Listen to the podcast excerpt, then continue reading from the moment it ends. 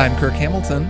I'm Maddy Myers. And I'm Jason Schreier, and welcome to Triple Click After Hours, It's time for some Beans Talk, which is like a Beans cast, only we just talk. aka mm-hmm. Triple Click After Hours. AKA Yeah. Jason's pet name for this triple click Look, after I've, hours. I've got a glass of wine. I'm Mm-hmm. I'm chilling. I'm I've got the shirt unbuttoned. Uh, the sweatpants are on. oh man, We almost called it Triple Click After Hours. I've but- changed from my work Uh-huh, sweatpants to my after hours sweatpants. yeah, I still have on my work sweatpants, but um, I'll, Yeah, me I'll be too. in my my after hours sweatpants a little later. to clarify, they're my work leggings, but Mm-hmm. same diff. Right, right, right. Same difference. So um yeah, we're just going to be talking for this episode. We're going to we have we have a couple of topics that we're going to go through that I think would be kind of fun.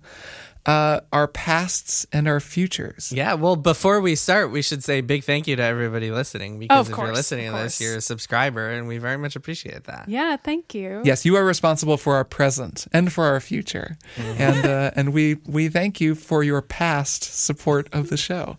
Uh, And but yes, your future present everybody and future support. You're you're wonderful, and your future support too. But you know, your past support is the support that you have have have already given, and we Yes. appreciate. Uh it. huh.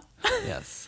So uh, yeah, we're gonna we're gonna talk about how we got where we are. The three of us have had a long and interesting trio of roads winding through woods separately and occasionally overlapping, and uh, you know.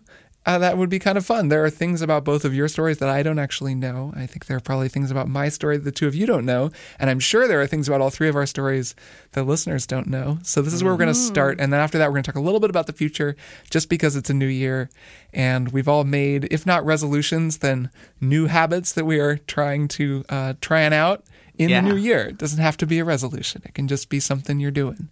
So we're going to talk a little bit about that as well. But let's start with the past. Maddy, I want to hear your story. Let's talk. What's what's your life story, Maddy? your whole life story. What's my life story? I okay. Um. Well, that's a very broad question. I guess I guess I will answer it by telling you my career trajectory because I don't want to start with my birth Sure. and that Yeah, tell us about the placenta. Tell us about exactly the whole process. the conception. I'm going to bring my Sure, parents in. They're going to be socially distant. Did you did you always want to be in journalism, Maddy? Did you always want to be a reporter? I did not always want to be a reporter. So I went to Boston University, graduated in 2008. I was an English major. I was not a journalism major. When I was looking at colleges, though, I looked at a bunch of journalism programs because I thought about being a journalist even before hmm. college. And I picked English because it was very broad. And I thought about going into music too, which I'm sure doesn't surprise either of you No. because I, I do music. So I thought about that. And I basically was trying to pick the broadest possible major that would allow me to maybe get a job. And I had no idea what that job might be, but I figured an English major would allow me to get one. And before the financial recession in 2008, that Yeah. actually seemed probable and even possible.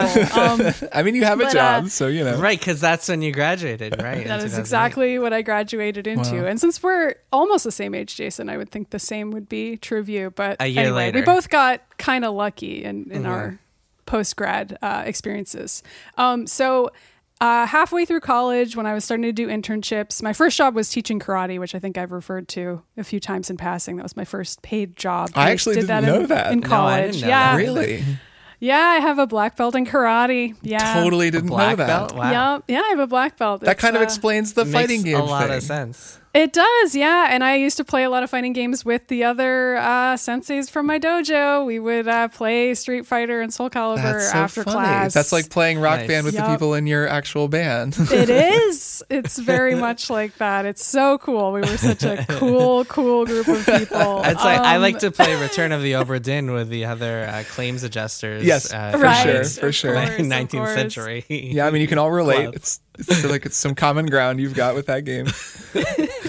so that was that was my first first job ever in high school and I continued working it through college. But then I I was like, well, I guess I have to find a job that will give me any type of experience at all. And so I got an internship at a children's magazine that was just kind of like a smoke and mirrors internship where I wasn't really doing anything, but I liked it enough that I was like, I guess I could do journalism as a job.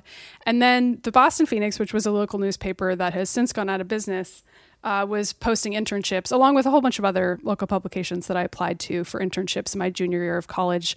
Um, but the Boston Phoenix had a web intern where video games were listed in the description of things you could cover if you were a web intern.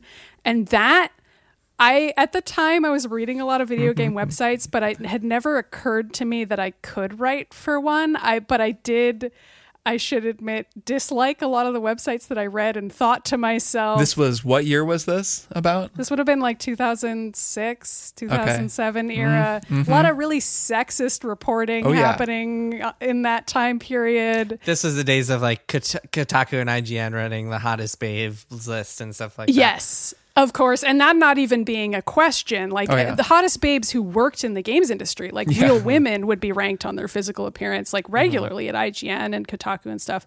Um, and I thought that was really disgusting at the time.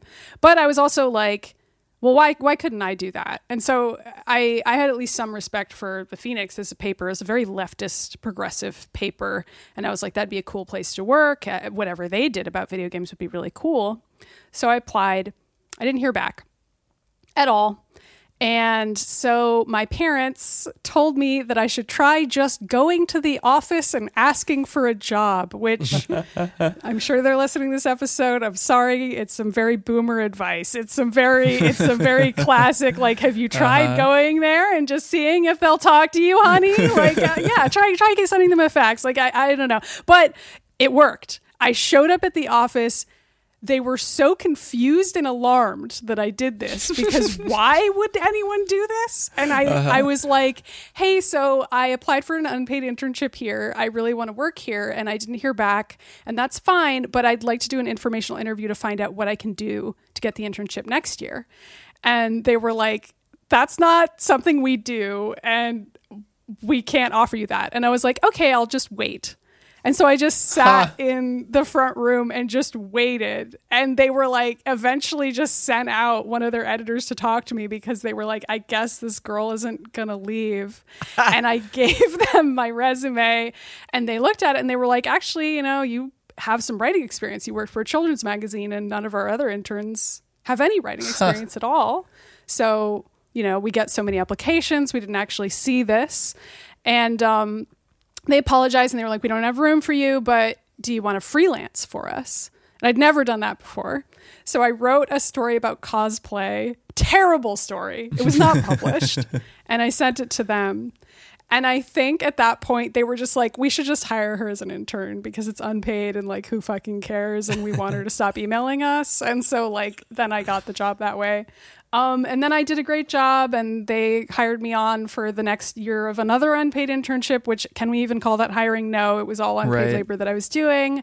Had a really bad breakup, so I just started living there basically. It's amazing looking back at that time in retrospect that like the spots of unpaid internships were so competitive. Yes, And, like people just competed because I did the same thing in college, like unpaid internships, but you just battled for spots to be working for free for a yeah, company. It that's was what I was so doing. was like exploitative and this ridiculous. absurd situation where I was working and I was working so many hours by the end. Like my last year of college, I went through a bad breakup. I was really depressed. So I was like, I'm just going to go to the Phoenix like every day. And mm-hmm. like when I wasn't in class, I went to the Phoenix and I was just constantly there and I made myself important and like invaluable to the paper for no money. Like this is not like something I recommend job wise to anyone. like it wasn't great and I mean of course I could only afford to do this cuz you know I my parents were paying for my housing at school and so on and so forth. So like there's a lot of privilege involved in this story. Like I could work an unpaid internship and like not have to work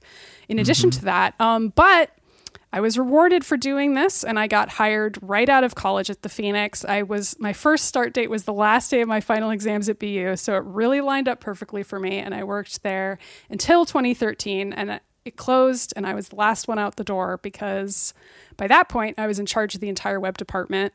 I had multiple direct reports. I was Man. writing cover stories. I was I was a reporter and I was managing people and editing people and I was 26, I guess. I don't know. I didn't know what I was doing at all, but I thought I did. And I was shocked when no one else wanted to hire me in 2013. And um, kind of a brat about it, honestly. But was I wrong? I don't know. Who can say? Who can say? Um, and then I just kind of fucked around for a while. Worked, did a bunch of freelance jobs. I worked at MIT for a second. Worked at the Mary Sue for a couple years. Got hired at Kotaku. Worked with the two of you. Kind of knew you two before that, but like not super well. It was more just like we were all in the same industry, but I wouldn't say we knew each other at all. Um, guested on your podcast, and then for some reason we decided to chain ourselves together in a barrel going over a waterfall for the rest of eternity. And now I work at Polygon. Uh, so that's my life story. I think there is some. I think that's a an interesting story, especially about how you broke into the Phoenix, because there is some good advice there. I think. yeah. like to to people trying to break in anywhere where there's a lot of people applying that I do think the advice of find a way to stand out and mm-hmm. don't give up like especially in the way that you did it which I'm I know you and so I know you weren't like creepy and weird about it Right, I wasn't, but I was also like naive about it. I feel like that's what's funny is that I didn't Right. understand how strange my behavior actually was. Like you can you're sort of putting a gloss on it now by being like, "Oh, like you didn't give up or like you were brave." But at the time, I feel like I didn't know enough about how real jobs worked to understand that what I was doing was like absurd. But that's that also worked. But there's a power in that, right? Like I think that a lot of times, especially when it comes to rejection, people think about rejection as a thing that like they just know they're like, okay, and now I've been rejected. It's happened. I've been rejected. It's over. And Mm-hmm. Yeah. when you're younger, when you're first starting out, you do you do have a kind of naivety about it. And I, I did it times too. And I think about like things that I feel really embarrassed about now where I like just Uh-huh. like gave someone a terrible press kit with like that I made at home of my music or something that was so Mm-hmm. like childish looking and just I would be like I'm like mortified.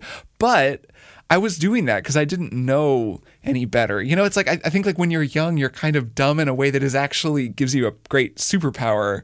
Sometimes, Mm-hmm. like to, if the stars align and everything else, it can actually be useful. You have to be lucky because I I don't know. I That- remember that's true too. Yeah. the stars have to align. Yeah, of course. Yeah. Well, I was at Kotaku for eight years, and we had at least once that I can remember someone who applied for a job show up at the office, and we wouldn't let Yeah, him that's- in. Like we were creeped out. Like we didn't want anything to do with him. I think that was when I told you guys the story about me showing up at the Phoenix in Slack. okay. I told you guys about it. But like, I don't know. I feel like the differences between doing that in 2019 and doing that in 2007 yeah. are pretty significant. But Yeah, that's true. And in a post Gamergate world, it's Yeah, different. post Gamergate, post like journalists being derided on the internet, and I Right. not to say they weren't in 2007, but it was a very different time. I it mean, was a different. it was- The internet was very It was a different. little more analog Yeah, too. yeah. Like things in real life were just a little more common.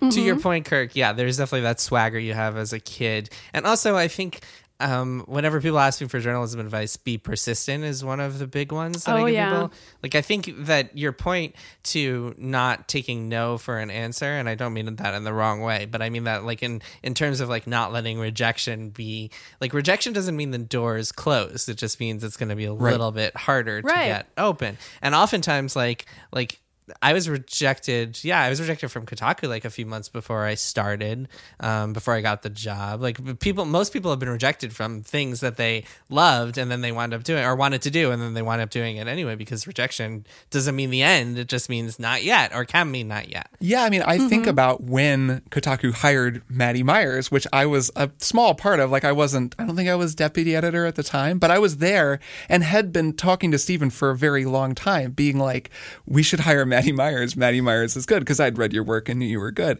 And there's kind of a, a, I think that this happens a lot where if someone applies for a job and like whatever position doesn't work out, mm-hmm. a lot of times you'll if especially if you're kind of in the running and you you're kind of up there but then somebody else gets it for whatever reason it's like yeah but we still really would love to hire both people or like this mm-hmm. person we still kind of want and they a lot of people and this isn't just true in journalism i think it's true everywhere will just sort of they'll put your name in a file and it really does mean that maybe down the road it could turn into something and um and it's easy to just tell yourself well i didn't get it game over time to move on or give up on this thing i want to do yeah. even though that's not always not always the case. Yeah, yeah. I, I mean, I sort of glossed over all the various places I worked, but I, I feel like probably the defining attribute of that was that throughout it all, I just still really wanted to do journalism. And there were Yeah. some times where, you know, uh, things wouldn't work out or like compete went out of business and then I managed to stay on at Kotaku for example. And like and, and that time I was like well it's not the first time I worked somewhere where the the plug got pulled out and financially. And that's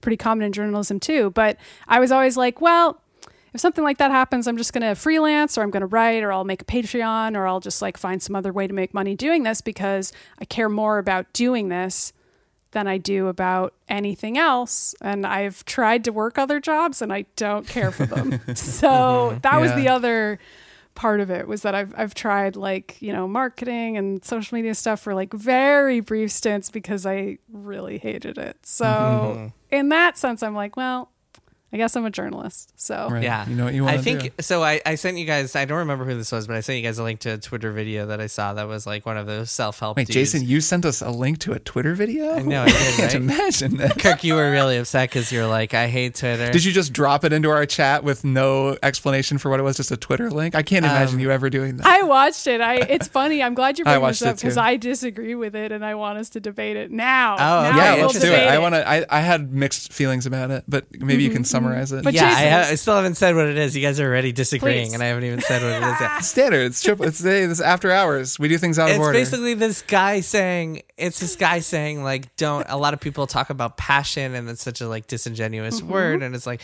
you don't go out and do what you're passionate about. You'll find your passion if you go out and do what you're good at. And finding what you're good at is a lot more important than finding what you're passionate at. People who are who are really good accountants might not have been passionate about accounting growing up but like they got into it and now they find passion where they can. And i think that's good advice in general for like being happy with your career is to like find what you're really good at. And like that kind of goes along with one of the other pieces of advice that i give people when they ask me how do i get into games journalism or whatever?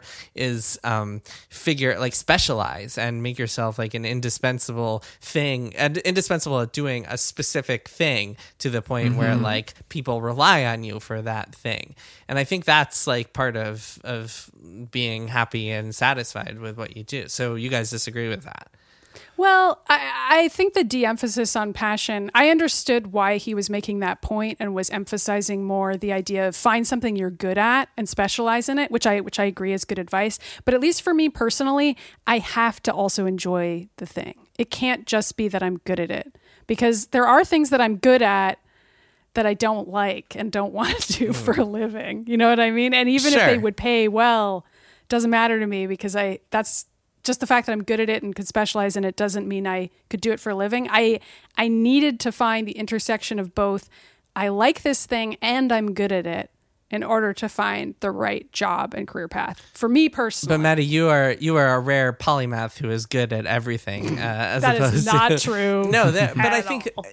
I think most I don't know. I think a lot of people are just good at like have one specific talent or one specific aptitude that they have. And I think That finding be true. that is more important than like like even though you might be good at a few things, like you're particularly good at a couple of things or one thing. And like I think finding Mm-hmm. that or at least like even if uh, my philosophy is like even if you don't necessarily pursue that as a career, like even knowing like okay, this is one thing I'm really good at, and finding a way to apply that to other parts of your life or like in some form, like I think all that is just so much more important than like this is what I really am passionate about. Like I love video games, so I want to work in the video game industry. No, if you're really good at art, then you want to work in games. If you're really good at writing and reporting, then you want to work in games journalism, et cetera, et cetera. Yeah, I let me actually I can segue into my story because this Yeah, sort it. of relates to it, um, and it's a thing that I always uh, sort of right, that I built a lot of my approach to my professional career on that I called the bag theory, that is. is Sort of a different take on this whole passion skill thing. I think that, like, I liked that uh, in a way. Like, I like the idea of doing what you're good at and that you find a passion for the things that you're skilled at. I think that thinking in terms of your skills is good. And that don't like go for your passions. It's just like like what does that really mean? I think i struggled with that part of it is that it's just sort of like a little bit of a vague term like follow your passions. Okay like that's bad advice. I guess it is. What does that even mean? Where go for your strengths is like very concrete advice. That is good advice. Um, okay so The bag theory was something that a famous jazz saxophonist named David Liebman told me when I was in high school. And um, when I was in high school, I was really into playing jazz saxophone. I went to a public school in southern Indiana that was not a very good school, but it had a very good band program, which we were just like lucky. Like uh, a lot of the parents like helped support it. The marching band did lots of fundraisers and raised money. Um, so the school was like not great. I, I am more aware of that now than I used to be. like I, um, my partner Emily also went to the same high school, and we talk about it sometimes. And realized that like oh we kind of went to a crappy high school in a lot of ways. Like i had a really but i had a really good english teacher and a really good band director which i guess is not Lucky. a huge shock. And i actually think that that whole passion um, versus skill thing relates to education in a way that is also that he wasn't really talking about where like if you're young enough you can learn to be good at the things you're passionate about because like for me i was like passionate about music from when i was like six. And then just had enough good teachers over the years that taught me music that I became good at music. And then it was like, there was the great confluence. Like, that's kind of the best case scenario. So, anyways, I was driving this guy to the airport, David Liebman, and um, he is like a like a jazz like minor legend. He's a he played with like Miles Davis and shit. He's like an amazing tenor saxophone player. Oh, wow. But he's not John Coltrane, but he's like anyone who knows jazz knows Dave Liebman. He's incredible. Really like this older guy. He's kind of a pirate. He's like a jazz pirate. He's like ah like really just this like weather beaten old fucking dude who's Parrot, like seen it eye all. patch. Oh yeah, Wooden like leg. he like the first thing he said to me, he's like in our band room and he gets out this wood flute that he just has like rolled up in his pant leg and he like plays some bebop shit on it. And then he's like he's like always bring a flute wherever you go. They're easy to carry. You never know when you'll need one. Bring a flute. I was like, okay, and I still remember that. I mean, that was like whatever, twenty odd years ago. So you bring a fl- you still bring a flute everywhere you go, right? uh, I don't. I guess so. Yeah, they're, they are easy to carry. You just like- remember it. You don't. You don't. always do it, yeah, I should get like a little wood flute like that. But um, I do remember the advice. You advice. should you should get a penny whistle. You should carry around I a have penny one. whistle. I have one. I have two. No, I mean you should just carry it with you anywhere you right. go. Just whip it out and like Yeah, play a yeah. jig. Um, that is a that would be a kind of a good thing to do. If I ever went anywhere, I would I would maybe do that. Well, eventually you will. That's true. Um, so I was driving him to the airport because like he was the guest at our jazz festival that year that my high school hosted, and like the whatever hot shit jazz senior always gets to drive the guest artist to the to the airport, and I was like the hot shit jazz saxophone senior. So I drove him to the airport, and I didn't know what we were going to talk about, and I was super intimidated, and I'm like driving, you know, I'm whatever 18 and like driving this ancient jazz pirate to the airport, and he starts talking like halfway through. He's a really good writer. And he writes these amazing books like self-portrait of a jazz artist is one of his books. It's a super interesting book about like the craft and the art. He, he does like really conceptual shit. He has an album called like the loneliness of the long distance runner where it's like he's a soprano sax player and tenor but he's playing soprano and he's doing all this weird avant-garde shit. And it's like a concept album about long distance running where he's like channeling the mindset that you go through as you run like a marathon and so he's like a, he's a really in like cerebral guy and i kind of asked him i was like i really like to write because i always liked to write i like would publish newsletters for my friends and shit but i i i didn't see it as a compatible thing with music so i was like um, what's the deal with your writing? Like you write these books and you also play jazz. So like, how do you see those together? And he's like, well, man, he's like, whatever you're good at, you take that and you put it in your bag. And you know, cats will be like, that's my bag or that's not my bag, which is all, this is all like jazz lingo. And he said he sounded a lot cooler than I do. But he's like, you put it in your bag and whatever you're good at, that goes in your bag. So he's like, say you're really good at doubling, like you're good at flute and clarinet. Okay, well, you put that in your bag. Or you're like really good with computers and technology. Well, you put that in your bag. And then all that stuff kind of mixes together and becomes the sort of you know what you what you do. Like you, they all kind of make the other things better and everything mixes together in your bag until you've kind of got your own identity as an artist and as a sort of creator. And i like thought that was great. And then i told my dad and my dad was like that's the greatest thing I, he's like you need to remember that that advice like is epic. And i like wrote my college entrance essay about it and shit. And like Nice. I feel like he probably said something like he probably didn't even say that. Like I like at this point of Like made up Yeah. a version of it. mythologized it Completely else. fully. Yeah. Well, that's the perfect Kirk. You just described the perfect college entrance essay. Oh yeah, Yeah. So this Yeah. was that was my college entrance essay, and it's been something that I've actually lived my life according to. So I would say that's true. As someone who knows you. it, it, it worked out, or at least it worked for me to approach things that way. And it did help me early on reconcile the idea that I loved writing and I loved music. And I always have liked the two things. I never thought I'd be a journalist. I never, I did some journalism, but I just never, I don't think I'm a very good journalist. But I think I'm an okay writer and I think I'm an okay musician. And those two things like work well together. Um, so, I went to music school. That was my entrance essay for the University of Miami in uh, Miami, Florida, not the one in Ohio. Though I grew up in Indiana, so a lot of people would be understandably confused and ask. Um, I studied jazz saxophone performance there. They've got a great jazz program. It was really, really friggin' intense. Um, it's the, just one of those things like you come in and it's everybody there was the best player at their high school and especially a mm. lot of them are from the east coast. There's like a whole midwest jazz ed scene but there's an east coast jazz ed scene and it's hardcore. Like th- there are some kids who are fucking good. And it was my it's so it's my first time experiencing like not being the best you know? You come in and you're dog shit really as a freshman like sophomores and juniors are so much better than you because they've just been practicing like 12 hours a day and taking lessons with all these amazing teachers for years. So you know you're gonna be that good but you're not. So that was mm-hmm. tough. It was really good for my ego and for like Yeah, I think a lot of people have that experience where it's Yeah. like you're the best, you're the big fish in a small pond, and suddenly you move to a bigger mm-hmm. pond. Yeah. Yeah, which is great. And like, I, I think that was where I really learned that, especially in music. Like, you always want to be the worst guy in the band, which I managed to do a few times through school. And I miss it dearly. Like, after school and then being a professional saxophone player, it's so hard. Sometimes you do get hired on a gig where you're like, oh my God, like, I shouldn't be here. Like, and you really sweat it and it's tough. And it's good because it kicks your ass and takes you back there. But there's nothing better than being like second tenor in the like band that you're not really supposed to be in. And you're like so intimidated and practicing like until one in the morning every night to just do basic shit. Um, but anyways, so that was great. It was a really great program. It kind of messed me up. I was pretty like depressed by the end just because I don't know, like music school is is fucks with you. Like art school messes with you. You you don't you get really good at whatever the thing is you're doing. Like they teach you all the skills. So like I got good at jazz saxophone and music, but then you also kind of start to think you're not good. Like you think you're bad because everyone's so good and like there's so much of a like you're just surrounded by people who are like really good at this thing and you start to just wonder like what is what am i doing? Like what's my voice? What makes me different? Like why why do i even like doing this? So that was sort of challenging. Are the teachers like J.K. Simmons in Whiplash? no i have so many thoughts on that movie. I did a whole podcast about that movie uh I guessed it on a because I only recently watched it. Yeah, I that movie has talking about some stuff that's right. Like it, it is. It feels some of the vibe stuff feels right, but it's like nonsense. The way that he acts is total nonsense. None of that would ever happen.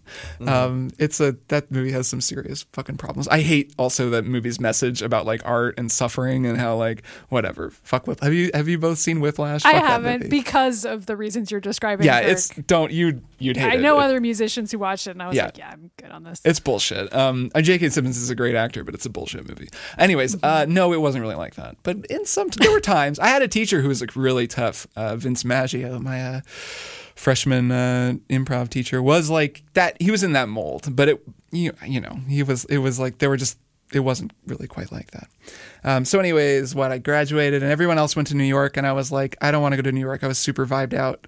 Um, and I went to San Francisco instead because my sister lived there, and she was like, you know, you can just move to San Francisco and like live here, and it's really great. Like it's a cool city. So this was in like 2003. yeah, so this is before Yes. Yeah, the this rents all when it was exploded. cool. and- Well, no, the rent was still very expensive, but it was Oh, it you was, could go okay. there and be a jazz saxophonist, you know, teaching part time and live with four people and like afford a house in the inner sunset um, or an apartment in the inner sunset.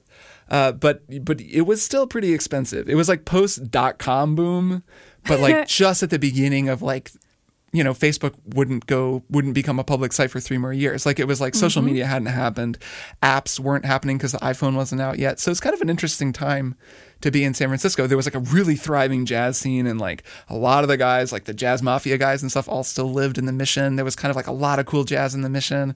It was cool. Like it was a cool place to be. Moved there, worked at a law firm that my sister was working at. She was like a paralegal, and I got a job as just like a file clerk for a year. That was like my only straight job was like being a file clerk, and. God, um, I, this is after hours, right? So we're just shooting the shit. I'm just, I don't want to, I don't want to go on digressions about things, but it was fun. I remember that job was like, I really liked it. I never, I was like, this is not what I'm gonna do with my life. It was just sort of But it was satisfying, probably. yeah. Did you- did you like the monotony of it? Like, was there something yeah. comforting? the to it? The stability. It was the first time I'd ever had a paycheck like that. Like I'd taught lessons Mm-hmm. And all you through love school. the paycheck. it was really nice. Um, yeah, so like in school in Miami, I was like playing gigs. I oh, here's a story. I played a gig at a club on South Beach three nights a week, where I would get up on the bar and play saxophone in a shiny shirt, and Oh um, I would like dance on the bar. It was like it was a, a club called Touch. It was like a restaurant slash club. this is like Coyote Ugly, Kirk Hamilton edition. It was. Yep, fully. and um, wait, I'll tell I'll tell some more stories. Wait about this. Uh, I And then you had to take the shirt off, and then Of course. I never Of took my shirt off, but it was fairly objectifying. Like, um, I mean, there were also so it- the thing was there'd be a DJ and there's a stage and there's like a percussion player. The percussion players were heavy dudes. Like Bobby Sanabria played percussion for a while. This other guy, I'm trying to remember his name, who played in Weather Report. It was like because it was a good paying gig, and so guys would just you would just play conga drums for like four hours, and I mean it was like house music, so you didn't have to Yeah. do anything, and then you just get paid. And then they'd have rotating acts, so there would be like dancers, like belly dancers who'd go up. There was a fire act that would come in, and they would do like fire shit on stage. Was really cool. And then I was like the sax player, which I was like less exciting than the other people, but I just would be up there playing sax. One time, I, I was propositioned a few times in really weird and creepy ways. And um, then sometimes they'd be like, you got to get up on the bar, man. I'd be like, fine. And I'd get on the bar and like play bullshit blues licks. So, anyways, um, after that kind of work, irregular gigging, and private lessons and stuff, which was like made okay money, but like not much. Having a paycheck and like just you know benefits and sort of a, a routine where I just went in in the uh-huh. morning and just sat there and filed. Things. It was kind of nice. I listened to a lot of mm-hmm. music on my headphones. Mm-hmm. I overhauled their like filing system, and the lawyers all hated it. Yeah, I mean, I bet a lot of people out there listen to our show while doing like those sort of monotonous jobs, and yeah, they can be Oh, super, yeah. super soothing and Yeah. Oh, if there had been podcasts to listen to, I would have. I mm-hmm. would have listened to so many podcasts. Yes. Yeah, this was pre-podcast, so It was definitely when I was Yeah. listening to a lot of music. And it was when I was like, I want to learn to sing and play guitar and like learn other instruments and the saxophone. I want to like write songs and like make music in that way. Like I was discovering all these bands and getting really like excited. Like, oh man, I want to have a band. Like I want to do that. So then um, I'll accelerate. Uh, through like 2003 to 2007 or 8, I was uh, I left that job. I started teaching for a long time. I was an assistant jazz director at the Urban School of San Francisco, a wonderful private school. Well, at this point, Kirk, at this point, did you have like a long term plan or goal? Like, were you like, I want to make No. movie, I want to make money performing music or something like that? I didn't really have a plan. Um, I was it was the bag theory. It was more just like I'm going Right. to do stuff and like find things that I like to do and and am doing well enough to like get paid to do them and sort of let them mix together. I knew I knew I didn't want to tour. Like I didn't want to just join a band and tour. I knew a lot of my friends were. I mean, I was friends with a lot of musicians. Everyone was touring. It just I That was like, seems I like a don't. nightmare. It seems like such a terrible. yeah, it's just I was like, it's not my thing. Some people love it, like or at yeah. least Some people are built for it. I think That just have that yeah. personality. Yeah. So and I just I uh, my friend Lindsay, great singer who sang on my on my first album, um, she was in this band or the Whale that toured like they did their own. They were like kind of alt country thing. They did really well. Like they were a pretty big local group and they toured all over the country, organized their own tours, and it sounded like a mess. I was like, I don't want to sleep in a van and then like randomly sleep in somebody's floor and like have to be mm-hmm. in the same gross space with the same people that I'm getting increasingly sick of for like m- a month. Like it just that sounded shitty. So I didn't want to tour. So I was kind of figuring out things I didn't want to do musically, but I didn't really know what I did want to do. And then I really liked teaching. So I loved band directing. I, it was this great school. The Urban School is this like really wealthy private school in fucking San Francisco. So it's like they've got everything. It was like the first school to have every kid have a laptop, like so much Wow. money and resources. It's just wild. The class sizes are tiny. I and you don't have to have a teaching certificate or anything to teach there because it's a private school. So I just sort of answered a. I think I was like I went. I was going around trying to get private students, and the band director there, Scott, was like, "Hey man, you want to be my assistant next year?" And I was like, "Sure." And then we just sort of built it out from there. And eventually, I had like a whole big band that was really kind of ripping, and we we really built the program up. And um, at around 2007, 2008, I discovered the sort of video game blogosphere. And this was when I was uh, in a rock band playing, and like I, I think I just released, or I was getting ready to release my solo album, which that came out in 2009. Um, and so I was like working on music and teaching, but then I discovered like it was um, insult sword fighting. Mitch Krpata's blog. Yeah, at the Phoenix. At the yeah, he was. That's right. He was a Phoenix guy, and it was Mm-hmm. because I read the Slate um, Game Club, Yeah. and N'Gai Croal linked to Yep. Mitch Krpata's this was blog. like the golden era of Yeah. Brainy Sphere, as Yeah, it was Brainosphere. called, like The video Brainosphere. game blogging. So I read, I don't even remember what it was now, but I just remember seeing that there was a blog, just a blogger blog, really no formatting, called Insult Sword Fighting. And I was like, Captain America, I get that reference. I was like, I get that. I love that game. And then I read and Mitch is a really smart guy. And he was like writing like smart, thoughtful, just kind of bloggy stuff about video games. And I was like, mm-hmm. what the fuck is this? Because like I, I had quit playing video games. I played games all up until you know, I guess until I graduated. And then I sold my gaming PC and got rid of all my games. And I was like, I need to like learn guitar. I've got all this shit to do. I don't have time to play games. But then I got an Xbox 360 in like 2007.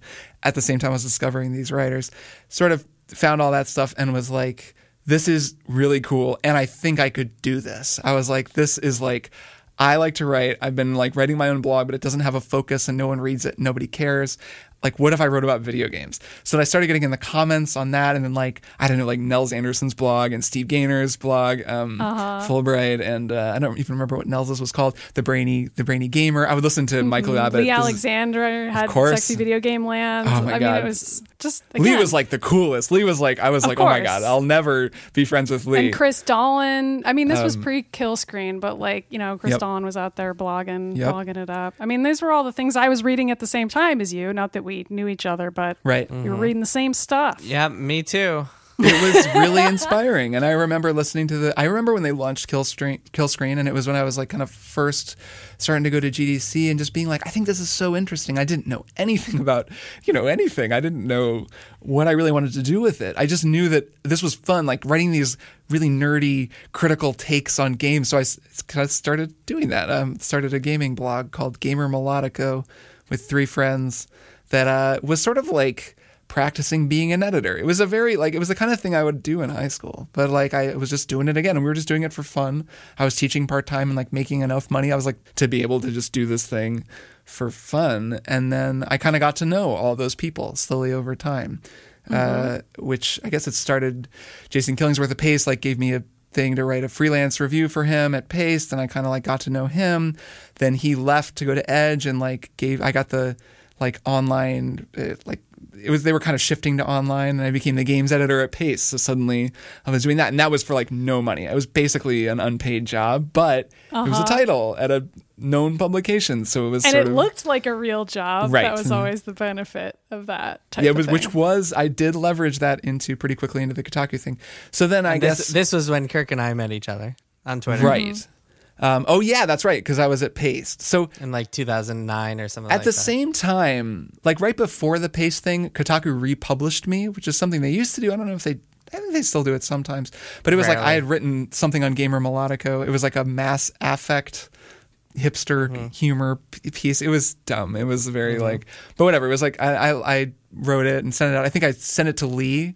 I emailed it to her. I didn't know Leigh at all at the time, and I was just like, "Hey, like this thing's about hipsters." You'll, you, she like lived in Brooklyn and was this total like. I thought of. I was like, "Oh, she knows all these hipsters and makes talks about hipsters on Twitter, so she'll think this is funny." And she retweeted it, and then like I think Crecente saw it, Brian Crecente, and like was like, mm-hmm. "We want to republish you." So I got republished on Kotaku, and it was like really exciting. I was like, "Holy Oh, shit!" yeah. Like all these people are reading this thing I wrote. Like this is so cool. Like, and then I got republished a couple of other times. The way I got the Kotaku job was actually um, Stephen Totilo, who at the time was deputy under Brian Crecente.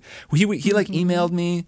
It was about an Inception article that I wrote. I wrote an article about Inception and game design and how like I didn't like Inception. I was wrong. Um, I like Inception now, but I didn't at the time. and I was like, I don't like Inception, blah, blah, blah, whatever. And then I sent it to him and I was like, Do you want to republish this? And he was like, Well, actually, we have our own thing coming on Inception. So, you know, no thanks. And I was like, oh, okay. And so then I think he actually wrote the thing. He published a thing on Inception that was fine. It was like a movie review for Kotaku. He wrote that it was good, and you were like, "Oh, I see." Well, my thing did pretty well though. Like people were talking about my thing, and then he read it, and a few days later he was like, actually. We would like to republish that. And I was like, okay, but the next time you republish something of mine, you have to pay me. And he was like, mm, okay, well, we can talk about that anyways. That's why, by the way, that's why Kotaku's pretty much stopped republishing. Yeah, people I think because, because- it's, it's Oh, well, yeah, unethical to do it without paying people. Well, uh, I don't know about that. I think if, if people It raises ethical questions. Well, it's it's weird if it's already like a paid piece somewhere else. Like if it's a piece. no, that no, no, no. It to was Kotaku would only republish like blogs, like personal blogs. Oh, yeah, yeah, yeah. Not Sure, like sure. paid Polygon pieces. Or Yeah, I don't like know. that. I- that's a- so it it's sort raises of a- ethical questions. I'll leave it at It that. It does. Like I didn't care at all. Like I was seeking out republication, and I know other people that we've republished felt that way too. It's like really exciting to get your work out there. Yeah, the same way that Maddy and I used to seek out unpaid internships. It doesn't, Yeah, right. Just because it's exciting doesn't mean it's un, it's No, there is an exploitative quality to it. So, Yeah, anyways, yeah. It, he that just I think I don't know like whether that made an impression. or I've never really asked asked him about that. He probably remembers it differently. I'm sure he did. I'm knowing Stephen, I'm sure it's like the, stuck with him, and he was like, "Wow, I'm really impressed." Oh, he remembers every beat That's of true, that too. That's story, true, and. Yeah, he probably definitely. would tell it back to you in like crystal clear detail. Right, and it would be like not what I remember at all. So you know, I, anyways, I was at Paste for a kind of brief period of time. That was like so Leigh and I became friends over this period of time. That's like when we did the Final Fantasy letters. I was like Mm-hmm. getting to know everybody. I was like having you know hanging out with people at GDC. It was so cool. Like I could go talk to Chris Dahlen and like we Sure. knew we knew each other and Michael Abbott, and it was like this wonderful thing of seeing all these people from the outside and then getting to actually know them. It felt like a dream come true, and also like the jazz world was never online and I never felt like they were my people in that way because my generation of jazz musicians were mostly not internet savvy the way that the like even your people like a little younger than me like people around your two's age who are jazz musicians are like on YouTube and doing all this cool shit online. But uh, players my age are not as often. So I always kind of felt like that alienated from that part of the jazz world. So when I found that in video games I was like yes like this is what I want. Is like all these nerds that I can nerd out with. So then um you know that led to Kotaku uh, uh, a little bit after Paste, started as like an editor under Joel Johnson, but I didn't really act like an editor for a while. And then just did that job for a long ass time until I got sick of it and was basically like, this is taking up too much of my time. And and I want to make music again. And so then I sort of, you know, I've wrote about this at length in my goodbye post at Kotaku and I've talked about it. So was sort of like, I'm going to go do my own thing and see how that goes. Um, at some point, Jason and I had started uh, Split Screen. And I think when I left, yeah, Maddy, you were already Oh, a yeah. member Yeah, when yeah, I yeah. left Kotaku, sure. So then like the three of us. No, no, it was no, no, no, no, no. You guys did Was it it at just the the same two of time. us? No, no, no. Yeah, at the same time. Your your leaving Kotaku was simultaneous. Oh, with yeah, Maddy that's right. joining Split Yes, that is correct. Oh, 2018. huh. Yeah. no, I remember right. because so Yep, yep, Maddy, yep. you might not know this, but Kirk and I we had a long lunch. I think it was earlier that year in 2018 Mm-hmm. where we were talking about the future, and you were like, "I'm probably gonna leave soon." I was like, "Let's keep doing split screen," and we both kind of simultaneously were like, "We should add Maddy to split screen." And then That's true. we tested you out a few more times, and then we're like, "Yeah, you you got to come aboard." Yeah. Yeah, so then um, the rest is history, or the, more, the rest is recent enough history that everybody probably knows it. Well, do you want to? Well, do you want to tell people like? uh, Obviously, everyone knows you're doing triple click and strong songs. Do you want to give people more an idea of like what else you're up to? You've been up to recently?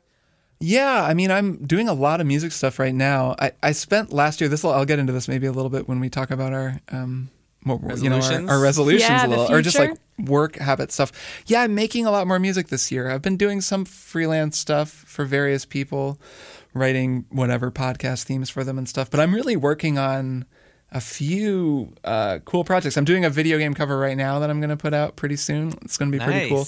But I've got like an album that I'm going to make, and it might even be more than one. Like it might be a whole thing because I've haven't put out an album since 2009, and I really want to do that now. Like Strong Songs is pretty leveled off. Like I know what I need to do to do that show, and it takes a lot of work, but I can do it at the same time as I'm doing music and then doing this and those are kind of my three focuses right now. And that's my goal for this year is like I'm really like I have a whole process worked out where I'm like recording stuff and working in the studio and really like have this whole home studio like really set to where I can make everything I want to make. And uh, that's that's kind of the plan. So I'll have al- an album for sale pretty soon, I think. Like this Yeah? year, I Oh, think is safe awesome. to say. Wow. Yeah. That's oh, exciting. That's exciting. You better plug it on the show. Oh, I I definitely will. I'll be shameless about it Good, for sure. good, good. Okay, good. All right, Jason, um, I want to hear your Yeah, story. You guys want to hear my story? Yes. Okay. Yes. Let me start from the beginning. So when I was five years old, no, um, so I always I always wanted to be a writer growing up. Like even as a tiny kid, I would be reading constantly and like scribbling in notebooks and writing like fan fiction about Final Fantasy characters and stuff like that. Yeah, um, But I didn't really discover journalism until I got to high school, and then I joined my high school paper, which was fun. And putting together a paper every couple of months was just like an exhilarating experience, like getting to see the layout Yeah. and like see your name in print. It was just so much fun, and I was like addicted to it. Um, and then I had a traumatizing experience. I don't know if I've ever told this story publicly. Maybe I have. I, might have think you've told to- you, I, Kirk. I think you've told me, but I don't know if you've told it on the I show. don't think and I know it. I want to rehear it. I don't know if I've told it publicly. Okay, so this was my senior year of high school. So um, I had been angling for the editor in chief job of the newspaper, and I had gotten it over this other girl who was also super talented and awesome and like a great editor. But I got it because the guy in charge, our teacher who was running the the uh, newspaper, recognized that I would devote absolutely everything to the newspaper at the expense of like homework and whatever else. Because I, I wasn't like a an A student. I was like a tra- half-ass everything and like get Unless decent grades anyway. Yeah. No, even the stuff I cared about. I was just like, I was well, you weren't so- half-assing the paper, though. Is my point. Like you oh decided yeah, yeah. to care no, about but that was in school. I mean academics part of it, not the paper. Sure. I would just have us everything. Like even in English, I was so anti-authority. I was like a punk kid. I would go to punk shows. I was like so anti-authority that like if a, an English teacher assigned a book, even if I wanted to read it anyway, I still wouldn't read it because it was like I can't I can't do anything if an English English teacher says it.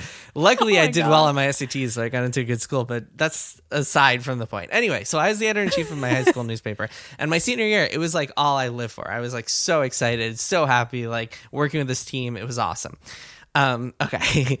At the same time, I'm like not like I said, I'm kind of half-assing things in school, kind of like class clownish, like fucked around a lot. A little bit of context here. So I went to an all-Jewish private school for my entire life. Um, so our class was roughly 50 people, very small class. Um, the other part of this is that we were the first graduating class of our high school. Our high school opened our year. So every single year we were the oldest kids in the class. And so the, the teachers had never like it was all everything was brand new to everyone. Right. So we got away with all sorts of shit. um, like it was it was almost a joke. Like nothing we we did at like the way we spoke to teachers would never like swing at any other school in any other context. was this like a was this a first name basis kind of a school? It was uh, no, no, it, it wasn't. But like it was, uh, everybody makes fun of like uh, the teachers' dating life sort of thing. Wow. Like it was like really intense. But like it was all, I, I don't know. Maybe the teachers, the teachers were probably bitter about it. But like it was, it was, it was wild. It was chaotic. It was very crazy. Um, anyway, with all that in mind, so I had this blog. I had like a live journal where I wrote about like whatever, and it was like angsty teenage shit. Sometimes I would write like, "Oh, just smoke pot," and like, "Oh my god, did this." Like I would write about shit like that. Like just drove around, blah blah blah. Um, and my icon was the picture of this teacher who I thought who had a really good mustache, and we all loved his mustache, and so we obsessed over it. And so that was my icon. So anyway, I get into high school one day. This is like a month after into my senior year after on the high school paper, uh, at month into being an editor in chief on the high school paper.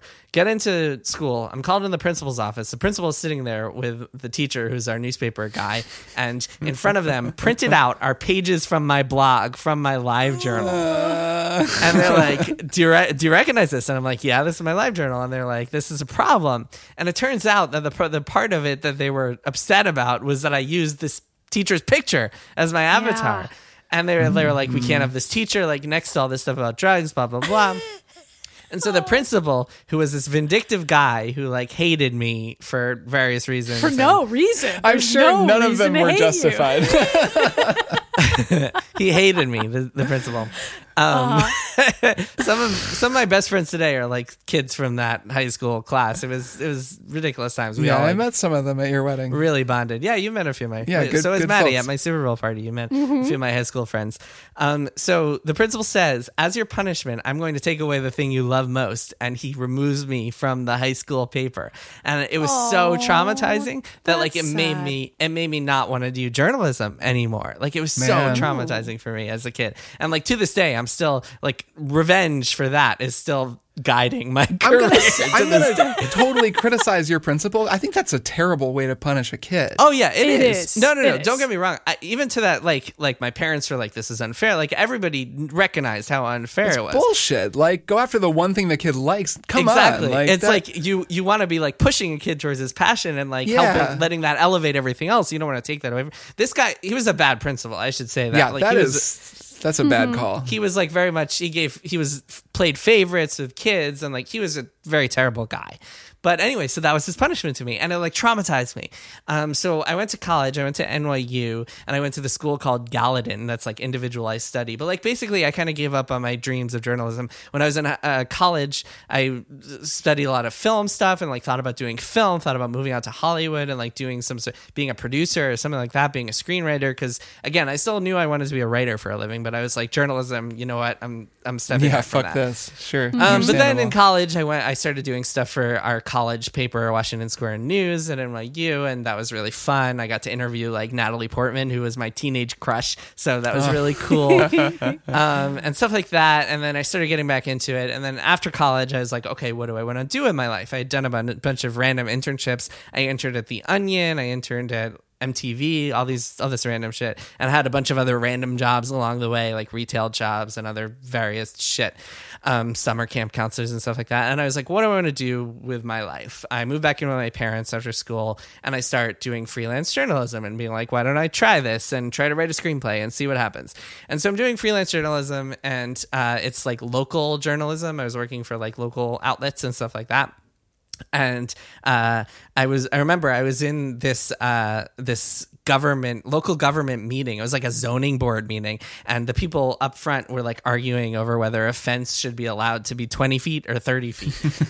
and I'm like looking around, and I'm like, my God, like is this what I want to do with my with my life? um, and around the same time, I had started noticing some of the same stuff you were noticing, Kirk, like the the brainy sphere, because I was always into games. I'd written even for a couple of gaming sites before that, and so I started thinking maybe I should try to freelance in games and like get in that way. And I remember um, I went to a panel at NYU uh, in like 2010 that was like Stephen Totilo and Leigh Alexander, and I think Jamin from Killscreen because that was just starting, and they were talking about journalism, and I was so excited to be there. Obviously, that New York like game critic scene, especially then, was Yeah. very exciting. yeah, yeah, it was cool, and I remember meeting with a lot of people over the course of like the next couple of years, like John Teti and like just a lot of other people who were really exciting, and Guy and like other people who were exci- exciting in the scene.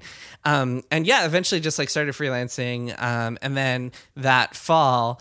Um, I found out that Wired was looking for like a contributing writer because uh, Gus Mastrapa, who'd been doing it, was leaving, and so I applied, and uh, Chris Kohler wound up picking me and hiring me from all the applicants, which was basically my foot in the door, like the break that I needed. And I remember recognizing it then. I was like, "Holy shit! Like this is it. I think that that I can do it now." And then I started freelancing more and more for like Joystiq and stuff like that. And I remember I had this Didn't gig you, and didn't you yes. freelance for for well, me? Pace Paste was Paste? Paste was my favorite, my first paid gig in 2009. Um, Right, right. Under Jason Killingsworth, also, who gave me uh, a couple of reviews for them. Shout out and to then, yeah, I- Jason. that Jason, the other Jason. you and I watched The Wizard and and uh, and wrote about it for Paste, or did that ever movie. publish? I don't remember. I, I don't know if I ever published that. I've probably have the draft not have somewhere. actually published. It was uh, it Um, was good. We should put it up. Rare, Oh like man, B side, Jason and yeah. Kirk. If I didn't publish it, it was because because it was it bad. was so good. It was because it was so good it couldn't It be published. so good. No, it was it was like we watched this movie and talked about it. It was like us and Sarah Elmaleh. yeah, and, like, Elmaleh a co- in chat. someone I think we were just and we weren't talking. We were like writing into chat. Yeah, as we, were writing. it. Anyway, so I remember at this point, I also the wire gig was like nothing. It was like five hundred dollars a month. It was like I was living in New York City. Like you cannot live on that. I remember I got this gig um, for Patch. Do you guys remember Patch, uh, the Yep. the hyper local journalism site? Yeah. Um, No. it's Still exists, I think. Yeah, Yeah. it's still around. It was bought by AOL at one point. Anyway, so they had this gig uh, as a copy editor, and you would have to. They would you would get all these submissions of like retail listings all across the, the country and you would have to copy out of them and then submit them. And uh, you had to do like 300 a week or something like that and you would get paid $500 a week for it. And i remember this was like the best gig I've ever had because I was able to do them because I'm a pretty fast reader and editor, and like I was able to do them all in like an an afternoon, like three, four, five hours watching football. I would just do them and get five hundred dollars for it, and I was like, holy shit! Like I would do this forever if I could. Like eventually it dried up, but I would have done it. Like I would still be doing that gig. It was so He's just sweet. getting 500 There's something bucks. very pleasing about that, though, right? It Yeah. was it was the same monotony that you were talking about earlier, where Yeah. you're like sitting there and like doing this thing that like it's easy and you can do something else while you're doing it, and the pay was obs- it was obscene. Like I'm sure other people had to take a lot more time doing it, but I just happened to be like really fast at it. Um, so anyway, so yeah, so I was at Wired for a while, um, and I remember uh, in like uh, towards the end of 2011. Well, first of all, I wound up meeting with Joel Johnson once because they were considering me. I think on Kirk's recommendation remember for that, a yes. gig, but that that went to Evan Narcisse, who's another fantastic writer, and I'm glad he got that gig instead. Another example of the kind of thing I was talking about earlier, where it's Right. like one person gets it, but you kind of want everybody who is up for it. Yeah. Exactly, exactly. And then I remember in the fall of 2011, I went to a PlayStation Vita event, and um, I was at Wired at the time. And I remember meeting Stephen, and he like knew who I was from Wired. And I was like, "Oh, cool! Like I'm a big fan. I've been following your work for a while." Um, and then I came home from that, and like I had some scoop from it, or some mini scoop or something that I got some piece of info from the PR person. And I remember, and Stephen noticed that, and like it- he was like, hmm, "I have to, I have to hire this guy." and he thought to himself. And then in December of that year, I got an email from him being like, "Hey, you want to meet up and chat?" And we had some beers and nachos. I remember it was at this place in Soho, um, near the Kotaku office, and we sat and chatted. And he was like, "So I'm going to be taking over Kotaku. I would love for you to come aboard." And one thing led to another. I remember being very hesitant about it because Kotaku didn't have a great reputation at that point. Because, like you mentioned before, Maddy, under under Crecente, there was some sexist stuff, and like Kotaku Yeah. definitely was not as progressive as it is now, um, and Yeah. has become. Yeah, Yeah. there was a there was this, and you were at Wired. I mean, like you had, Yeah. even though this was The obviously a much better paying and, and full time Right. job, Wired Right. as Wired, like it's got a name. Right. Yeah, but yeah. but it was like it's a yeah, yeah, wired is wired, but it was like at that point I think I had gotten a couple raises, so I was making like fifteen hundred or two thousand dollars a month from wired, but like no benefits and like Right. that is not enough to live Still on. a contract job. I kind of remember. I think we talked Yeah. about it right when you were considering it, and I was like, "Dude, you should come work here. It'll be awesome." Yeah, I well, I asked you. Yeah, you were like you should. Yeah, you were. I mean, yeah, that was a big positive. Was like, oh, I've been friends for Kirk, with Kirk for a while. Mm-hmm. Um, Kirk, who hates on Twitter, even though he met so many close friends on Twitter, such as I did. Such as me. I did. Well, Twitter in 2009 was like Right, a lot true. It more. was a it was a very different website than it is now. totally different Yeah. version of everything. Yeah, you could actually meet people on there back Yeah. then. but um but yeah it was impossible to say no to i mean just logistically and practically it was like Yeah. here's a job for 50 something thousand dollars a year a full-time job with benefits versus Right. like you're freelancing and trying to hustle every month to like get get by and so it was pretty much a no-brainer and i wound up taking the job and staying at kotaku for a very long time When so when at when did we launch Burning Questions, the blog series? that was 2012 that was like a few months into 2012 It was was it kind of right after you started? We were like, let's do this thing together because I think that Mm-hmm. That is an interesting. That's really the kernel. I mean, I guess our us watching The Wizard and talking about it in an article, That was in a the thing true that was never published. inception of, of That was the Split true, but really the kernel that it exists on the internet is Burning Questions, which was yeah it was it's they're adorable if you read them now because we're trying to be all conversational but we're writing we're like typing so it'll be like Mm-hmm.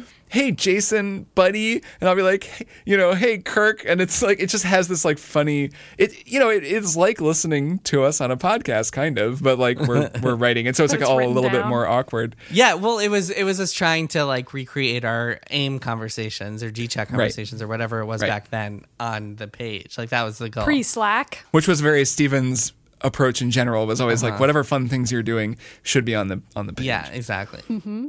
That mm-hmm. was the TV network era of Kotaku. Was when when Stephen took over. Yeah, everything started. was like a oh TV channel for a second yeah. there. I don't know. I got to just enjoy all of those things as a reader. I was not mm-hmm. Yeah. working there. I was just on the outside being like, that's weird. Why are they doing this? what now? a strange It website did not. It did not last. It did not last very long. No, Well, not Some of super Stephen's long. ideas were were more uh, like lo- lasted longer than others. Um, he was prescient about the idea of like games coverage being uh, about games that are out now rather than games Mm-hmm. that are coming in the future. Yeah, that post. What's the? I always I, what's it's like Yeah, the, the the future future of of, it's kind of like the the, the Yeah. wordplay we're doing with the episode title. It's like the future yeah, of yeah. Kotaku's games coverage is the present or something like yeah, that. which was yeah, which was very which I think set Yeah. the tone for everybody now. Like you don't see uh, any Mm-hmm. gaming website like posting s- new screenshots coming or like hot new trailer. off Screenshot the you, they're out there. Those screen, those uh, websites are still out there. Though now Yeah, I I, mean- feel like I mean, the, the- equivalent of that is how to unlock the whatever X weapon in whatever Sure. game. Like the, it's now it's that's the version. Well, of that. that yeah, that's different. Google bait has become another thing. But that's about a game that's out now. That's that's helpful. Right, that's true. Yeah, so it Yeah. is it is more relevant. And yeah, and then stayed at Kotaku for a long time until the Deadspin thing happened.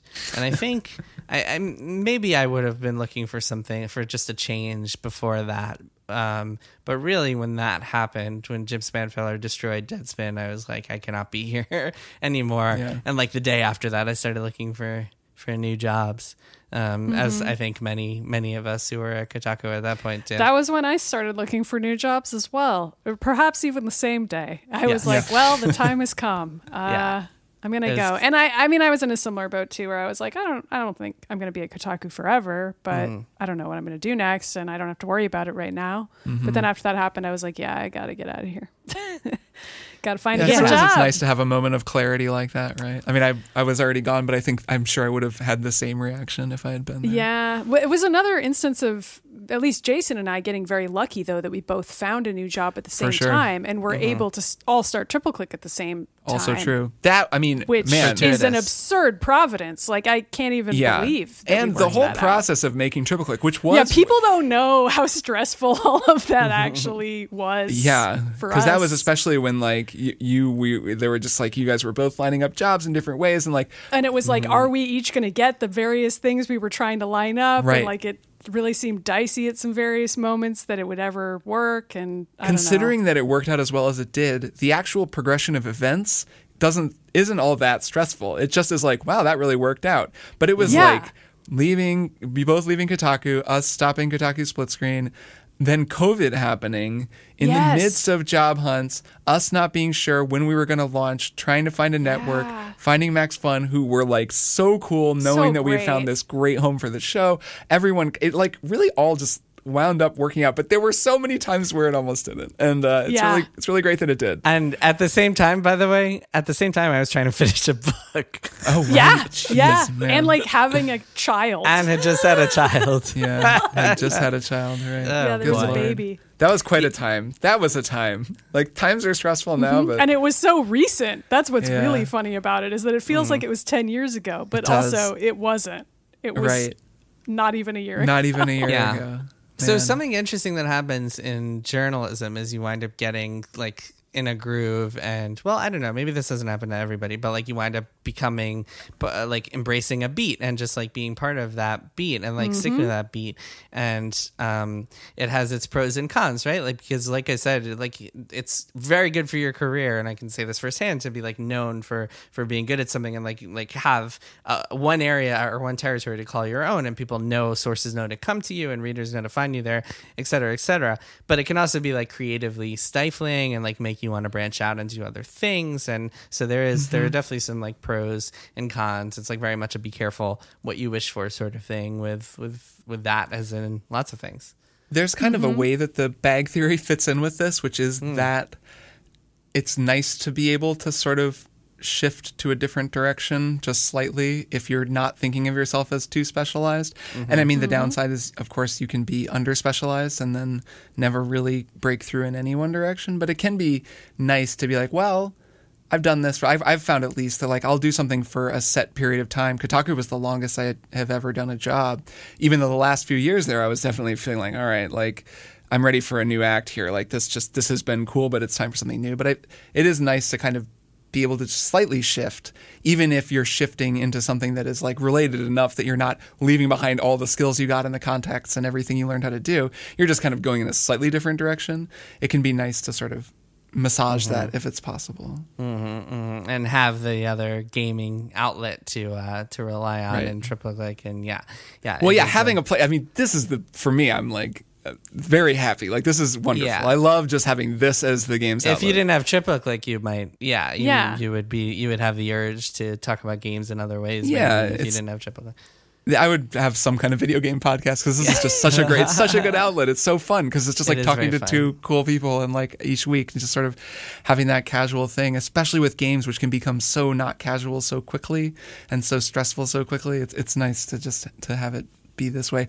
Um, all right, well, let's talk about our resolutions a little bit. Um, just you know, it doesn't have to be a whole thing, but I'm sort of curious what um what your two resolutions are. Let's go. Well, let's keep the order going. So, Maddy, what are you what are you planning on for 2021? Um, so it's sort of a work resolution. I, I guess this whole show is about work. I didn't intend that to be the case, although it's Mm-hmm. right. It's it's true. We all define ourselves by our work, and I definitely do that. We do, So and, you know. I in in my description of my career trajectory, I've sort of talked a lot about writing and how I used to be a writer and a reporter, and at this point in my career, I'm very much an editor, and that's a distinct change that happened at Kotaku. Like after Compete closed, I had some editing experience at the Mary Sue, but that was because the Mary Sue was such a small publication that everyone had to do everything all the time. There were like literally five people. So it was like, you got to learn Right. how to do everything, which I loved about it. I thought it was great. I really enjoyed working there, but it was also very scrappy. And so then at, at Kotaku, after Compete closed, Stephen was like, Well, there is this editor job that we could hire you for. I don't know if I can make it work or not, but I know you have editing experience. So let me know if you even would want it. And I was like, Yes, of course, without even thinking about it because I was like, mm-hmm. I need a fucking job. I just lost my job. Mm-hmm. right. And then I luckily ended up really enjoying it, doing a lot of editing, got promoted twice, and did a lot of management stuff at Kotaku before I left. And now that's all I do at Polygon. I run the entire game section at Polygon. So it's a lot of editing and like administrative stuff, which I really like. But I miss writing. and Yeah. I've sort of realized that this year. And my boss, Chris Plante at Polygon, does this thing where he does a lot of management stuff, but he'll still carve out time to write. And he writes more than I do because he just carves out the time to do it. Yeah, he like does a whole newsletter. It's it's impressive. Oh yeah, but it's because he just demarcates the time, and he's just like, "This is something that matters to me." And we have a lot of editors at Polygon, and I've sort of taken stock of it, and I've been like, "Well, if I wanted to do some more writing, I could, and I could just kind of redesign my job and do it that way." And it's not official yet or anything, but it's sort of like an unofficial resolution where Yeah. like. Nice. I want to try to do that for myself this year and, and do some more writing again. Like I, I reviewed The Last of Us Part Two last year and I did a couple stories that I was like proud of and thought were fun and cool or like big swings or whatever. And I was like, these are these are cool. I miss doing this. Um, so I don't know what that looks like for me, but I'm that's my resolution is that I want to try to do some writing again because I miss it. Nice. That's a good resolution. That's exciting. I like your writing, so that's a that's a good resolution. Yeah, I'm excited Recently, I'll, see. read more we'll Maddy. Myers. a behind the scenes thing I'll share with with listeners is that I was reading this article. Oh, it was the most anticipated games yeah, article, which is great. And it's funny as much as we talk a about lot like of blurbs. about Blurb you know talking about games that are out. At, on New Year's Day, when I was on, on my phone looking at the internet, I really wanted to read an article that was the 50 games that Polygon is looking forward to in 2021. It was a great article, and I remember reading it and being like, but that's the perfect way to approach future games, as opposed course, to uh, like uh, check yeah, out yeah, this yeah. new trailer about blah, Yes, blah, yes, Yeah, yes. yeah, yeah. No, no, like it, of course. Um, but I was reading it, and also I was just like, this is well written and well put together, and thinking like, I wonder how much of this Maddy wrote, and then G chatting and be like, hey, this article is good to the two of you, and you were like, yeah, I wrote most of that article, or like I wrote a lot. Of that. I was like, I kind It was a nice compliment. I, I feel like blurb writing is a lost art. I, It is, you know, no, but it- yeah. Mm-hmm. something I used. I used to write a lot of blurbs as a web intern at the Boston Phoenix. Like no lie, that was like one of the entry level things was like writing Mm-hmm. blurbs and headlines. And I still feel like That's a good skill. with like no byline, like it's just anonymous writing in the editor in the editorial no voice. byline. Oh, no byline. God no. Unpaid internship. Yeah. Getting some blurbs in the paper. Nobody knows you wrote them. That's how Yeah. it was, baby. Yeah, it's kind of an art still- form though. I'm Still trying to something to remember. Oh, here it is. Okay, man. I just found an article I wrote in December of 2016, the end of 2016, and it's called Kotaku's most anticipated games of 2016, and it's a list of all the games that like had oh, been Oh, I on remember lists that. of 2016 Yep. anticipated Yes, games yes, the yes. previous year, and it's like taking taking that that fun little That's shot hilarious. because they were all Yeah. delayed, of course. So that's the other thing about the most anticipated games list is they all get delayed. a lot to the of following the year. ones on our list have already been delayed like Yes. in the month since we put it up because like Right. this year covid etc Uh, Jason, what are your uh, what are your resolutions? Sure. Well, are we going in the same order? Okay, whatever. I'll just Oh, go whatever. anyway. I- you're up. You're up. It's after hours, man. It's, it's chill. So yeah, I have a lot. I have a lot of things that I want to do this year. Like I have a really, really ambitious plans for this year. Some of the things I can't talk about yet. Um, but a couple that I can talk about. First of all, so last year, I don't know if you guys remember, we did like a New Year's resolution last year, and mine was like, I want to lose 30 pounds. And then a mm. pandemic hit. And I think mm-hmm. I don't really trust anybody who lost weight during the pandemic. so I will say, I will say I did not accomplish that. And in fact, I gained weight during the pandemic. So I think it, it's another good resolution to be like, you know what, this mm-hmm. year, obviously we're still in a pandemic and it's very difficult to like, like do things. And especially when you have a toddler, but that's a, mm-hmm. that's a resolution is to like get, get in better shape. Um, but I also, in a more like career, tangible perspective, I really want to write fiction. Like, I really want to, my next Yeah. book potentially, maybe not my next book, but at some point, I really want to publish a fiction book of some sort. That's awesome. And I just haven't had the time or the drive, but that is one of my goals for this year is to like finish something fictional or start, so- or like get a, get a decent amount of something done. Um, that I could potentially publish Cool. down the road. That's awesome. Oh man. Yeah. Uh, If you ever need test readers for anything, um, I would love to do that. Yeah. Yeah. yeah, Yeah. I think I think I might start with a short story and like release it Mm-hmm. on Twitter or something like that. But I don't know, TBD. Seems Cool. seems wise. Start small. Kirk, what about you? Nice. Um, well, I have got a bunch of resolutions. I don't really call them resolutions because I sometimes some of these I decided to do in the middle of the year, but they're things I'm carrying over. But I got them. They're specific, and I'll list them. So some are carryovers. One is no phone in bed. That's still going.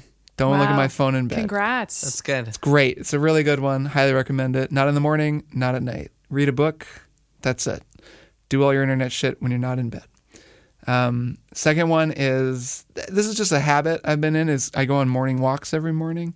Walk up Mount Tabor, listen to an album. I actually come back and then I walk Appa, um, our dog. So like she doesn't come with on those walks because it's a whole situation when she comes with. She sniffs. It takes forever. You know, walking the dog is different than just like going on a brisk walk up a mountain and back down. And it's enough time for me to listen to one album, so I listen to an album every morning. It's a great way for me to listen to more music too, which is just really good. I'm in better shape. I feel good. I start the day like kind of early. I great. Still doing it. Very happy. I kind of fell out of the habit of doing that in the fall. I kind of fell out of the habit of a lot of these during the election when I was just stressed out yeah. and started feeling like shit. And I was like stressed out and like felt gross and wasn't getting exercise. And I was like, oh, right, because I stopped doing all the things that like helped me not feel that way. So um, I've been It's recommitting funny to how those. that works. It is funny. Um, a temporary one is I've been doing dry January. Uh, so I have not had a drink since uh, M's folks were visiting uh, very safely. They took their RV out. We did totally like isolated. We were safe. But um, we did drink wine and stuff with them. But then when they left, since then I haven't had anything to drink all of January. So I've left Twitter. That's my other one. Did you them- drink a lot before, or is this just no, like um, it's more. You know, I would have like a drink a night ish, like not always, but like a scotch or something. Um, Mm-hmm. maybe after dinner. But I mean, it can affect your sleep. There's any Oh, number of health my reasons. My God, it's been one. So yeah, especially when you're as you get older, it you know you really like your your rate of all kinds of stuff, cancer and all this stuff goes up if you're having. I don't know what the number is, but like five drinks a, a week or something. Which, like, if you have Mm-hmm. a drink every night, that's seven. That's more than that. Wait, and like, I thought it was healthy to have a glass of wine. I guess is wine is wine different? No, that's totally not true. No, it's not no? even true of wine. Like that's all just bullshit. Like that's all. it? That's, Yeah, it's not it healthy is. to drink alcohol. Alcohol is like poison. It's like, sugar. It's, It's, sugar. it's and just sugar and poison. Like it's Uh-uh. not. It's it's not terrible for you or anything. But like it's not a thing where there's like a healthy drink. That's just. I mean, I whatever. I'm not going to get into and maybe there are studies that do find that. I don't want to get into that. But like for me at least, it's clear that when I'm having a drink a night it's like slowing me down and just making it a little harder to get up in the morning and like you know and it doesn't really do anything for me. Like i'm not drinking and like getting drunk or anything or even buzz. It's just sort of like oh you kind of mellow out. So i was like i'm gonna try dry january because that's a thing. My sister was doing it. We were talking about it. So i'm like yeah what the hell? Um, no big deal. And it's been nice. It's been interesting. Um, i sleep differently i get up it's easier to get up um, my dreams are like different like i remember them more because it's you know it wasn't like i was going to bed drunk or anything it was just kind of like you just sleep a little differently if you just have a little bit of alcohol in your system. Mm-hmm. So that's that's been uh it's been interesting, and um I'll, I'll I don't know if I'll keep it going fully dry in February, but it's been cool to try it for a month. Mm-hmm. Uh, what else? Oh, uh, so a big one is so I've been getting back to my schedule, and Maddy, you were talking about your schedule. I have like a daily schedule that I do where it's like the morning block and the afternoon block, and Yeah. when I get off of that, I get so much less productive. And it's not just about productivity; it's like I get less happy. Like I just feel like I waste so much time, and then I feel bad about it. I'm like, well, what? Did, you have all these things you want to do, but what did you even do this afternoon? You were just like on email or something or like reading the internet like what you didn't do anything. So when i'm like what am i supposed to be doing right now? Well i'm supposed let's look at the thing. Oh i'm supposed to be editing triple click and finishing the episode. Okay well that's what i'm doing right now so i'm going to go do it. So i'm back on that. It's been really good and uh, ties in with the music thing i was talking about earlier where like in the mornings in, i used to practice Finish your album. yeah, well, in the mornings it used to be practice. Every morning I would practice guitar, practice drums, practice bass, have a rotating thing where I'm like learning these instruments because I'm like not that good at any of those instruments and I have to really practice them to get better. But now I'm like, okay, stop. Like you have you're good enough. You need to make an album. like stop No practicing. more practicing. Yeah, I just I just want to point out that when Kirk says he's not that good at any of these instruments, he's like leaps and bounds above any normal It's person. a lie. You have all heard the triple click theme song. You all know he's lying. to Yeah. you, I mean, openly. yeah, studio magic. I don't know. I'm better at saxophone than those Kirk, when you say you're not that good at something, it's like like what I could only dream to be good like at any given okay, I, instrument. but I don't want to sound like humble bragging guy who like I like I legitimately like I I struggle But with those instruments at times. Right, I'm just saying your standards are different than like uh, the average person who might like fuck around with a guitar every once in a while. That's that's the only point I'm making. I, I, see what you're saying, and I could keep practicing them forever, and I will. And so there was like I had to kind of cut that off and just be like, instead, you're going to spend that time making music, like recording whatever you can play, and just finishing shit, because that was the thing I wasn't doing. So I've been doing that in the morning, and the schedule's been good for that. Um, another thing is, so I got an iPad uh, in December. Pretty cool. Like I've had iPads in the past. I, they get old and then they stop working and you use them as a photo album. Um, and I got a new one. The new ones are sweet. The iPad Air, and it comes with like a little folio keyboard, or you have to pay extra for a folio keyboard that turns it into like a little, kind of a little laptop. And I didn't get the super crazy expensive one, but I got the, this kind of middle of the road one. But um, and I was kind of like, all right, am I going to use this? What I needed it for actually was sheet music, because a lot of musicians I know will they'll just take their parts and put them in PDFs, and then you can use the pencil to like mark up your part. You just put it on your stand. It's like super easy to switch pages. You don't have to carry a folder of music. And I was like, oh, that'll be useful just for like in the studio when I'm tracking parts, like to be able to just switch between parts. So I got it for that. But I found this other use for it, and that is that I have taken all of my communication stuff. So um, uh, iMessage and GChat and Discord and uh, Patreon, where I like talk to patrons, email, everything off of my work computer, the studio computer that we're on right now, completely off, and it's just on the iPad. And the only time I do that stuff is out on the iPad, like in the in the dining area or in the living room. Like I'll get on there and do that, but I don't do anything. The only thing I do on this computer is like make podcasts and make music. Like that's it. And it actually has been amazing to like separate those things out and it really helps with the time management thing because I'm like, well, I can't just check my email right now because I'm Yeah. logged out on this computer and it's just not something I do on this computer anymore. And it's been really great for like putting that boundary up between that kind of work and the creative work. And then uh, I don't know, no Twitter, so I'm still off Twitter. That's been great. I'll yeah, just tweet out my work, but not I don't need to be on there. It's just distracting. And then the last one is a video game one, and that is a slightly tweaked version of one I've done in the past, which I used to do this thing where it was like one game at a time, play to completion, like finish the whole game, then play mm-hmm. another one. I'm changing it to just one game at a time because playing it all the way through sometimes just feels like the game is just too damn long. Like games are too long and I don't have time. So instead I'm just like just play one thing at a time. In the fall when I was playing all these different things it was too stressful.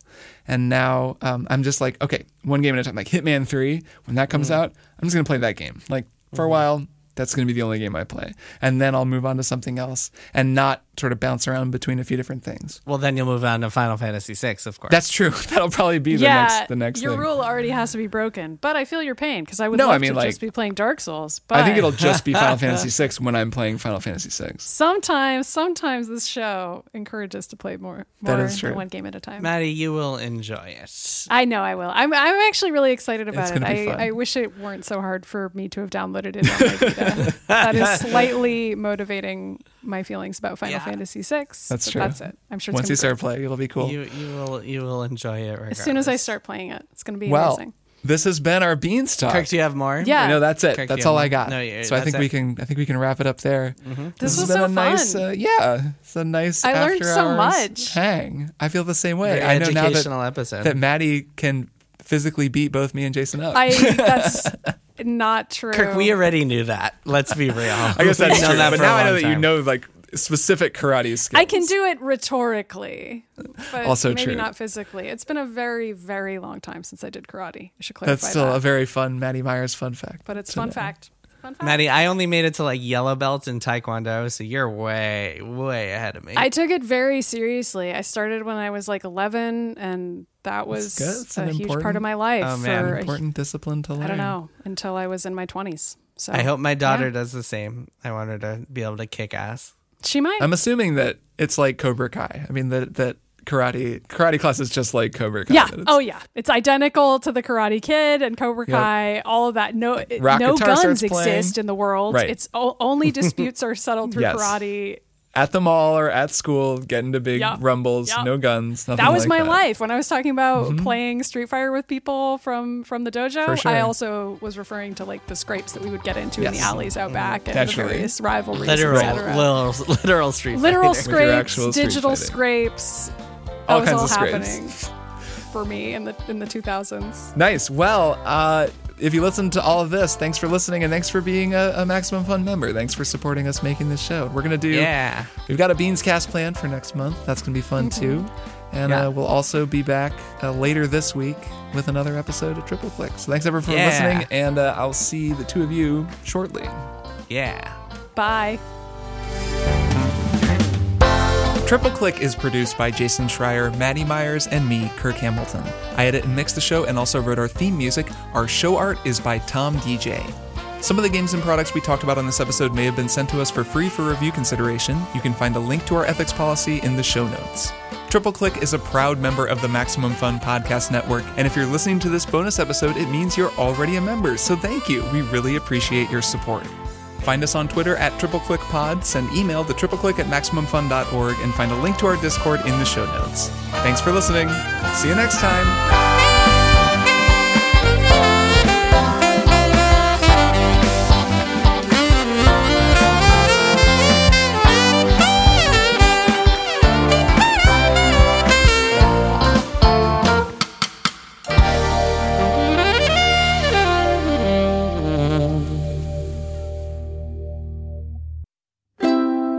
MaximumFun.org. Comedy and culture. Artist owned, audience supported.